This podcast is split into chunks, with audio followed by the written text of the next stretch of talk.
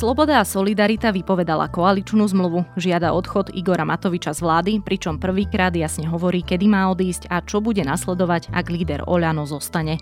Je štvrtok 7. júla, meniny má Oliver a dnes bude jasno až polojasno, cez deň by od západu malo pribúdať oblačnosti a ojedinele sa tu vyskytnú aj prehánky alebo búrky. Denná teplota 23 až 28, v severnej polovici 18 až 23 stupňov. Vítajte pri Dobrom ráne, dennom podcaste Denníka Sme. Moje meno je Nikola Šuliková Bajanová. Aké sú ich triky, vďaka ktorým sú lepší ako konkurencia? Kde hľadajú inšpiráciu? Ako zvládli v podnikaní obdobie pandémie? Volám sa Adela Vinceová a aj tieto otázky som položila úspešným slovenským podnikateľom zo súťaže EY Podnikateľ roka. Ich príbehy si môžete vypočuť v podcaste Prečo práve oni? Už štvrtú sezónu vám ho prináša EY a nájdete ho vo všetkých podcastových aplikáciách.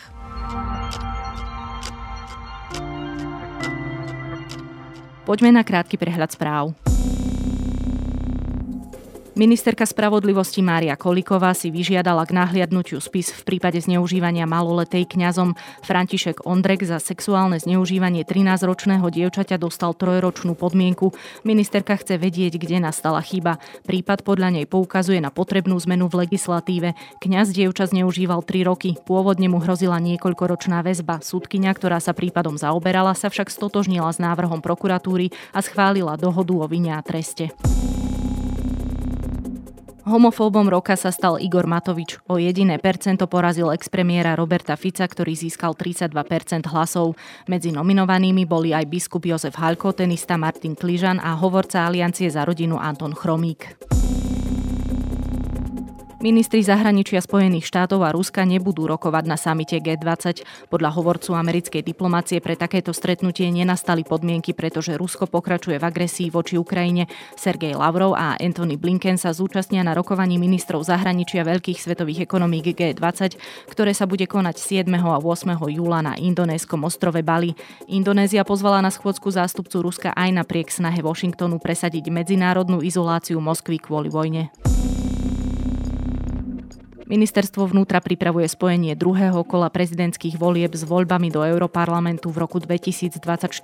Navrhlo zmeniť znenie ústavy o niektorých lehotách týkajúcich sa prezidentských volieb. A viac takýchto správ nájdete na sme.sk.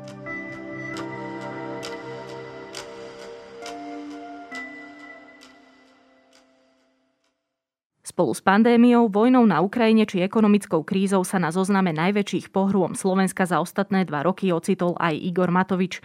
Tvrdí to o ňom Richard Sulík, ktorého SAS včera vypovedala koaličnú zmluvu. Ak líder Oľano vládu neopustí do konca leta, všetci štyria ministri za SAS v septembri podajú demisiu. Čo to znamená, ako bude vláda fungovať a aké scenáre sa teraz ponúkajú, sa budem pýtať Danieli Hajčákovej a Michala Katušku z domácej redakcie denníka SME. Najväčší problém našej koalície sa volá Igor Matovič. Svojimi útokmi poštval proti sebe prakticky celú spoločnosť a svojimi nápadmi ničí našu krajinu. Fungovanie koalície je pokazené týmto jedným človekom, ktorý sa nedokáže ovládať. Danka Michal, streda bola pomerne plná všelijakých politických rozhodnutí a vyhlásení, tak si povedzme najskôr na úvod, čo sa vlastne stalo. Strana Sloboda a Solidarita sa po mesiacoch aktívnych sporov v rámci koalície, ale de facto tie spory trvajú o mnoho dlhšie a plnia stránky novín a médií a televízií dennodenne už dalo by sa povedať, že od vzniku tejto vlády. Ale tentokrát došlo k akému si vyvrcholeniu, keď Sloboda a Solidarita povedala, že nemieni pokračovať ako člen vládnej koalície bez toho, aby Igor Matovič skončil ako minister financí a člen vlády, čo je teda zaujímavá situácia, pretože prichádza približne 15 mesiacov potom, ako Igor Matovič, ten istý politik, minulý rok na jar čelil rovnakému problému, keď bol donútený po tlaku práve SAS a vtedy aj za ľudí k odchodu z čela vlády. A po takomto čase si nepamätám takú situáciu ani v minulosti u nás, ani nikde vo svete, že by ten istý politik v tom istom volebnom období čelil rovnakému tlaku na odchod po povedzme, že roku aj niečo v ďalšej, nazvime to náhradnej funkcii, tentokrát na čele rezortu financií. A dospelo to teda do tohto štádia, že SAS sa rozhodla vypovedať koaličnú zmluvu a dala premiérovi Eduardovi Hegerovi sme to s Danielou rátali, 55 dní, teda do 31. augusta, aby prišiel s novým návrhom koaličnej zmluvy, ktoré nebude obsahovať meno Igora Matoviča na žiadnom poste alebo funkcii vo vláde. Čiže mu dali ultimátum, aby jednoducho Igora Matoviča prepustil, keď si to takto ja preložím. Aby využil všetky svoje ústavné právomoci ako premiér, hoci Igor Matovič je jeho stranický nadriadený, ale o tom sa vlastne nikde v rámci ústavy nehovorí, aby využil svoje právomoci a odvolal ministra, ktorého Richard Sulík označil za najväčší problém vládnej koalície a zároveň ho označil, tak ako aj ty v úvode, za jeden zo štyroch veľkých problémov tejto krajiny od posledných parlamentných volieb spolu s vojnou na Ukrajine, spolu s ekonomickou krízou a spolu s pandémiou. Ako by nestačilo, že našu vládu postihla korona, ekonomická recesia, energetická kríza, vojna u susedov, ešte máme aj Igora Matoviča.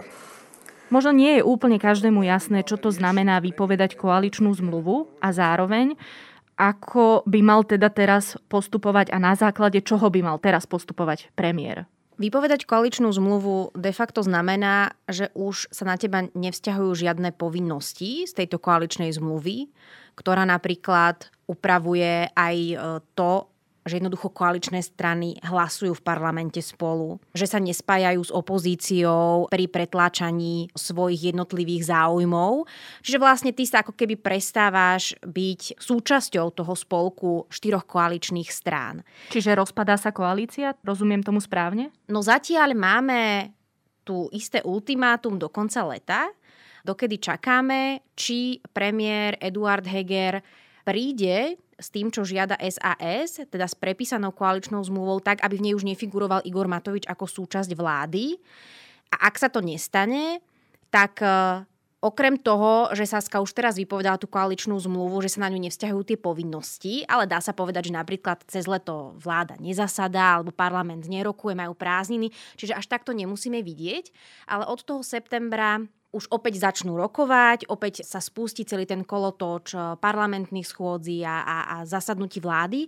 A tam už to jednoducho bude vidieť na tom, že môže to byť vidieť na tom, že už sa na nich tie pravidla nevzťahujú. A zároveň, ak sa nenaplnia tie ich požiadavky, tak veľmi jasne Richard Sulik pomenoval to, že jeho štyria ministri odchádzajú z vlády čo teda môže byť veľký problém aj v súvislosti s tým, že súčasná vládna koalícia by mohla mať problém aj nahradiť vôbec týchto ľudí, odborníkov, ako je napríklad Mária Kolíková, Ivan Korčok.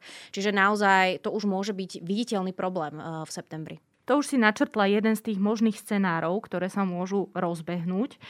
Ale ešte spravím trošku krok späť. To, čo vlastne opisujete, sa mi momentálne javí ako tá rozprávka, že ani odetá, ani nahá, ani pešo, ani neviem, na Somárovi, alebo ako to bolo. Jednoducho sme momentálne v takom nejakom, v takej šedej zóne politickej. Mm, práve, že vôbec si nemyslím, že sme v šedej zóne. Mám pocit, že v šedej zóne sme boli doteraz. Neustále sme počúvali nejaké prekárania, počúvali sme konflikty, ktoré vyvolávali isté strany. To znamená, celý tento spor sme spomenuli, že 1,5 mesiaca, 2 mesiace, že to trvá v takej aktívnejšej forme. To vlastne datujem od e, snahy parlamentu na vydanie Roberta Fica na väzobné stíhanie. Vtedy to bola Zmerodina a dve poslankyne Oľano, ktoré pripomohli k tomu, aby Robert Fico nebol vydaný na väzobné stíhanie. Napriek tomu už na večernej tlačovke po tomto nerozhodnutí parlamentu čelil Richard Solík útokom zo strany Igora Matoviča.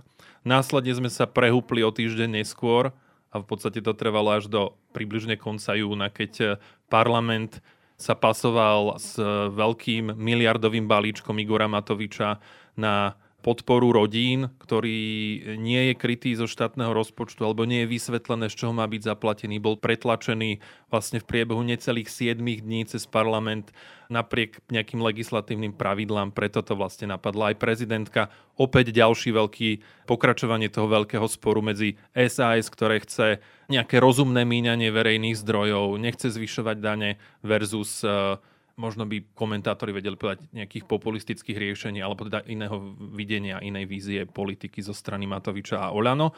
Až sme sa teda dostali teraz z tej šedej zóny, kedy SAS predstúpila pred ľudí napriek stigme spred 11 rokov, keď teda doteraz nesie vlastne ten byľak na sebe, že to sú tí, ktorí povalili alebo spolu pomohli povaliť vládu Ivety Radičovej pred 11 rokmi, keď e, tá spojila vtedy hlasovanie o dôvere vláde s hlasovaním o tzv. eurovale a SAS nechcela euroval, takže hlasovala v tomto súlade a povolila tú vládu. Ja len musím dodať počiaru, že Igor Matovič vtedy hlasoval úplne rovnako ako Richard Sulík. Napriek tomu Sulík neustále počúva o tom, ako povalil vládu. A napriek Dokonca tejto... aj od Igora Matoviča. Áno, a napriek tejto stigme teda Richard Sulík v stredu vystúpil a v zásade veľmi jasným postojom vyjadril, že tak toto ďalej nejde. Tak mi napadá otázka, či bolo práve to načasovanie tohto ultimáta pre Eduarda Hegera akoby strategické, že naozaj teraz nebude parlament, nebude vláda, preto to hovoríme teraz a preto dávame čas premiérovi na napísanie novej koaličnej zmluvy. Určite, ak máš záujem dosiahnuť požiadavky, ktoré si ty sám vytýčiš a niekomu ich predložíš po nejakej e, zrelej úvahe, po dohodnutí sa s ostatnými členmi strany, tak e, je asi múdre a asi aj fér dať e, čas na to, aby sa aj druhá strana dokázala na to nejakým spôsobom pripraviť alebo na to nejakým spôsobom zareagovať a práve ten letný čas, júl, august, už z tých dôvodov, ktoré sme tu spomenuli, sú na to tým, tým dobrým obdobím. Čiže určite Saska kalkulovala aj s týmto, keď prichádzala s ultimátom, že sa to má vyriešiť práve do konca augusta. Takže to znamená, že strana Sloboda a Solidarita má stále vieru vo fungovanie a pokračovanie tejto vlády. Len bez Igora Matoviča. Strana Sloboda a Solidarita si tiež neželá predčasné voľby. To nehovorím preto, že im vidím do hlav, ale hovorím to preto, lebo vidím aj preferencie a hovoril som aj so sociológmi, ktorí hovoria, že áno, na jednej strane by im to mohlo nejakým spôsobom teraz pomôcť, keby sa rozhodli napokon na konci dňa odísť, ale mali by veľký problém, s kým by potom tú ďalšiu vládu skladali, lebo aj tak by to znamenalo, že ich prirodzení partnery, a to sú teda aj teda tí dnešní, ktorými vládnu, by mali veľký problém, či už sa tam dostať, alebo, alebo získať väčšiu podporu. Takže aj z tohto pohľadu, že ak hlavnou motiváciou strany je byť pri moci a presadzovať svoju víziu politiky, tak toto tiež nie je strategické, hoci akože aj taký scenár existuje. Dobre, tak si poďme porozprávať niečo o tých možných scenároch. Aká šanca je, že Igor Matovič vo svojej funkcii skončí? Tá šanca je naozaj mizivá a nehovorím to len ja, hovoria to aj politológovia, ktorí sa tiež pozreli na to, že aké scenáre vôbec teraz prichádzajú do úvahy. Okrem toho Olano už včera do obedu, teda ešte pred rozhodnutím SAS, vydali veľmi jasné stanovisko, v ktorom povedali, že nebudú súhlasiť s odchodom Igora Matoviča z vlády a opäť sa opreli aj o tú minulosť, keď spomínali, že on už v tom marci 2021 odišiel zo svojej funkcie ako z funkcie premiéra. Dnes žiadate opäť odchod predsedu hnutia Olano z vlády. Vaša požiadavka je v príkrom rozpore s koaličnou zmluvou a hnutie Olano s ňou nesúhlasí a taktiež určite nebude hlasovať za predčasné voľby. Zároveň si môžeme spomenúť aj na slova Igora Matoviča z minulého týždňa, kde on sám povedal, že tú svoju demisiu pred rokom on už naplnil a niekto iný nie. A tam zjavne naražal na Richarda Sulika, ktorý aj vo vláde Eduarda Hegera, napriek tomu, že počas krízy podal demisiu ako minister hospodárstva, tak sa v tej novej vláde Eduarda Hegera vrátil opäť ako minister hospodárstva. Tam treba povedať, že nie je v záujme Igora Matoviča, aby odchádzal z vlády. Je to líder najsilnejšej koaličnej strany strany s podporou 48 poslancov v parlamente, čiže on sám k tomu nepristúpi a nenutí ho k tomu ani Olano v záujme teda zachovania koalície alebo v záujme tých podmienok, ktoré si teraz SAS stanovila. Zároveň Igor Matovič je známy svojimi plánmi, svojimi nápadmi, na ktoré má dobre vybudované štruktúry na svojom ministerstve, má tam tým zamestnancov, analytikov, ktorí mu môžu robiť podklady k tým jeho návrhom. Čiže v tejto situácii sa tento scenár javí ako nereálny reálny. A teda, čo to znamená pre SAS? Že odchádzajú jej ministri.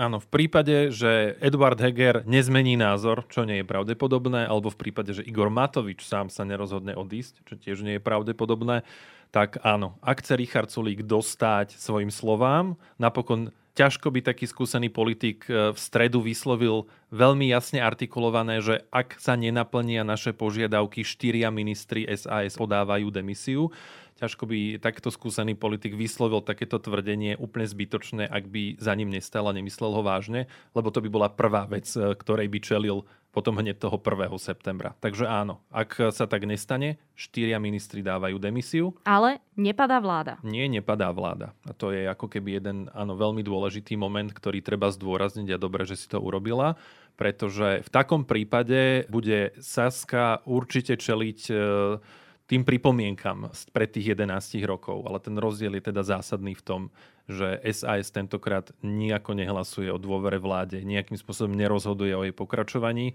SAS rozhoduje o pokračovaní vládnutia s Igorom Matovičom ako členom vlády. V tom je veľký rozdiel, pretože aj odchodom toho vlastne štvrtého koaličného partnera SAS z koalície nenastáva pád vlády. Vláda Eduarda Hegera by pokračovala ďalej v trojkoalícii. Ostatné strany, predpokladám, že najmä Oľano by prevzali rezorty po odídených ministroch SAS a ten hlavný kľúčový moment a tá otázka znie, že ako by potom tá vláda fungovala a či by dokázala v menšinovom formáte, pretože po odchode 19 poslancov SAS by trojkoalícia prišla o väčšinu v parlamente, čo ale nie je situácia, ktorú sme už nezažili. Zurinda takto dokázal veľmi dlho vládnuť a jednoducho bolo by na šikovnosti Eduarda Hegera, Oľano a zvyšku koalície, ako by dokázali vlastne pretláčať ostatné vládne návrhy a reformy tak, že by si zabezpečovali tzv. ad hoc podporu s ostatnými poslancami v parlamente. Tých nezaradených je tam skutočne veľa. A medzi nimi aj fašisti. Práve k tým sa tiež chcem dopracovať. Na základe toho, čo sme už videli, ako by podľa vás fungovala takáto menšinová vláda? Nemyslím si, že by e, ostatné strany koalície, ktoré by teda tvorili tú menšinovú vládu, chceli závisieť na hlasoch LSNS, prípadne odidencov z LSNS. Konec koncov aj SAS, ktorá by nebola teda už súčasťou koalície, by mohla podporovať návrhy, ktoré by sa jej zdali ako rozumné. Samozrejme s tým dôvedkom, že, že už by nebola viazaná hlasovať za návrhy, ktoré by sa jej nepáčili. Konec koncov ani za ten balíček e, sociálny, tzv. Igora Matoviča nehlasovala ani na vláde, ani v parlamente. Čiže musel by naozaj, ako to už spomínal Michal, Eduard Heger v tých ostatných prípadoch doslova rátať každý hlas a zháňať e, nezaradených poslancov, ktorých je tam naozaj dosť. Sú to odidenci z Olano, len tých je teraz rýchlo, rátam tuším 5, ktorí odišli z tohto klubu. Sú tam ešte ďalší poslanci, ktorí zvyknú podporovať koalíciu, ktorí odišli z klubu za ľudí, Miro Kolár, Tomáš Valášek. Čiže tam by asi podľa predpokladov v prvom rade hľadali podporu. Len by sa možno viackrát zapotili ako teraz, ale Určite. Predsa len stále je tu možnosť, že by tá vláda padla, pretože vy keď hovoríte, že SAS by mohla hlasovať za treba za nejaké zákony, ktoré by vláda pripravila, alebo teda návrhy, ktoré by vláda pripravila, tak takisto by SAS mohla chcieť hlasovať za treba z predčasné voľby, nie? Teoreticky áno, áno, samozrejme. To je vlastne hlavná otázka, ktorú Richard Sulík v stredu neprezradil a nejako nekomentoval, že čo je vlastne ten plán potom. Štyria ministri za SAS odídu, všetci títo lídry sa vlastne vrátia do parlamentných hlavíc a čo sa bude diať potom? No tak Danka načrtla, že mohla jeden zo scenárov je, že SAS bude nadalej tieňovo podporovať vládu, hoci z nej odíde a vlastne by si mohla vyberať, že toto je dôležitá reforma, k nej sme sa predsa len zaviazali, keď sme skladali vládu, takže toto podporíme, toto nám nevyhovuje, toto nepodporíme. Áno, takto sa dá fungovať a dá sa povedať, že to by bol ako keby taká stredná dobrá cesta pre Sasku, lebo vedela by jednoducho vysvetliť, že nie, my sme nepovalili ďalšiu vládu, dokonca aj pomáhame v návrhoch, ktoré sami považujeme za dobré. A nešpiníme si svoje meno. Nešpiníme si meno a zároveň pri každom jednom hlasovaní, ak by to tak vyšlo, lebo niekedy by to tak zrejme muselo vysť, tak e, pri každom jednom hlasovaní koalície s fašistami by mohli povedať, pozrite sa, to je ďalší dôvod, prečo je dobré, že my sme už teda odtiaľ odišli a teda už nie sme zodpovední, spolu zodpovední za to, čo sa deje.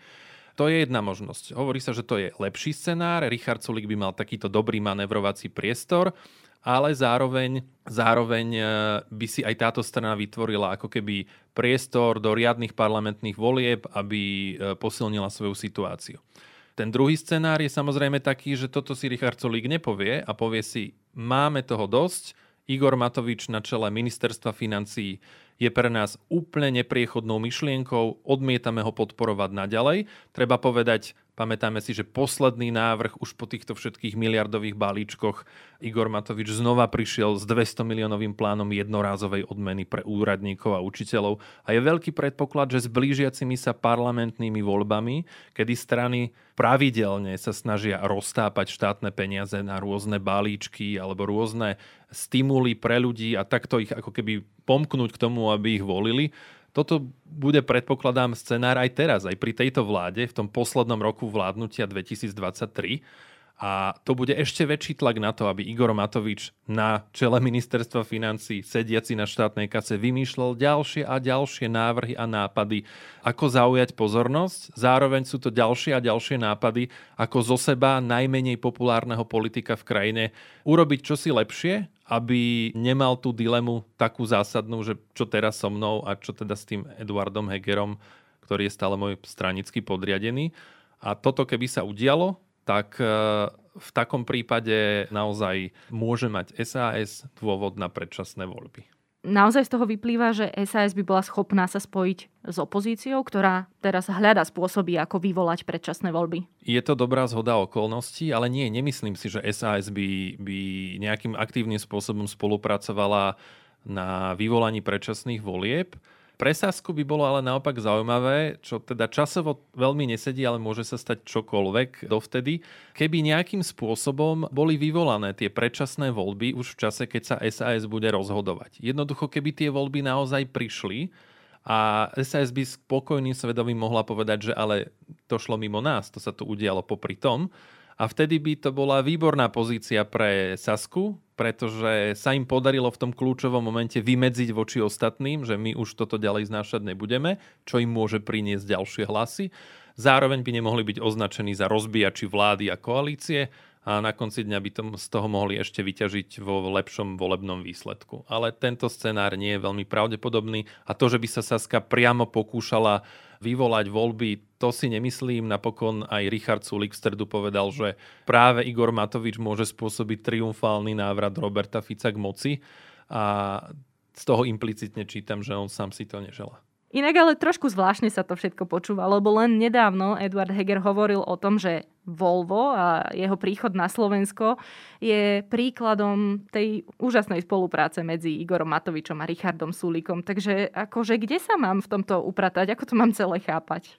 Ja to ešte spresním. On e, doslova povedal na tlačovke k Volvu, ďakoval teda Richardovi Sulikovi aj Igorovi Matovičovi a nazval ich silným tandemom dvoch silných ministrov. Ale treba povedať, že toto bol, e, treba čítať ako skôr nejaký signál k tomu, že podľa podľa Hegera veľmi profesionálne zvládli tú samotnú pomoc, teda tú samotnú investíciu a to príchod Volva do Košíc. Už o pár dní ale hovoril, že, že to nemyslel ako teraz nejaké veľké zbližovanie sa v koalícii alebo že by teraz už tam vládla nejaká selanka, nejaké veľmi, veľmi príjemné vzťahy.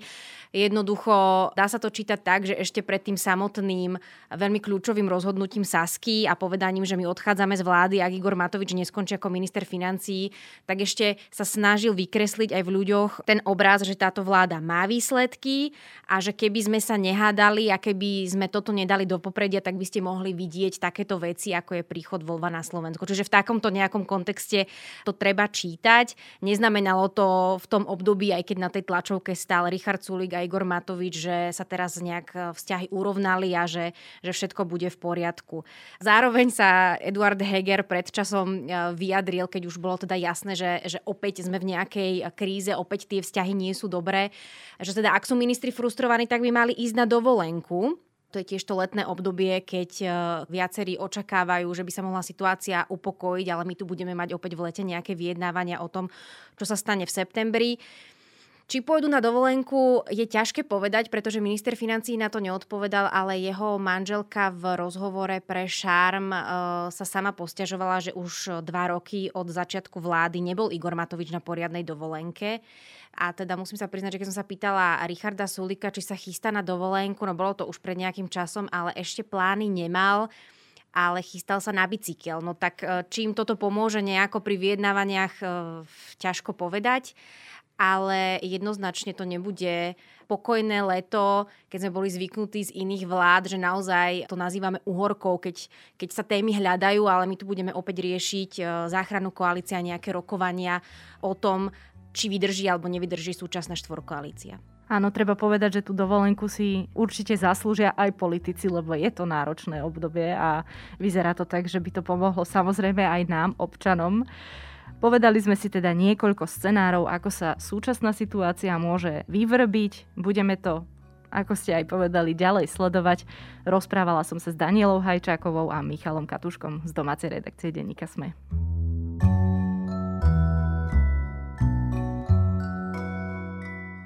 Pobedím je dedina ako každá iná. Navonok sa ničím nelíši. O žiadnej výnimočnej udalosti sa tu návštevník nič nedozvie. Žije tu 1100 duší, majú ihrisko, knižnicu, malé múzeum. V strede dediny kostol, vedľa námestíčko, jedna krčma. Krčma však kedysi stála inde. Volali ju krčma u Štefana Mitošinku a cez hody v roku 1928 sa v nej ozývali čudné reči. V noci z 1. na 2. októbra sa v nej zhromaždili miestni chlapi, ale nie len preto, aby si vypili. Poprinášali si cepy, tyče, háky, aj pušky.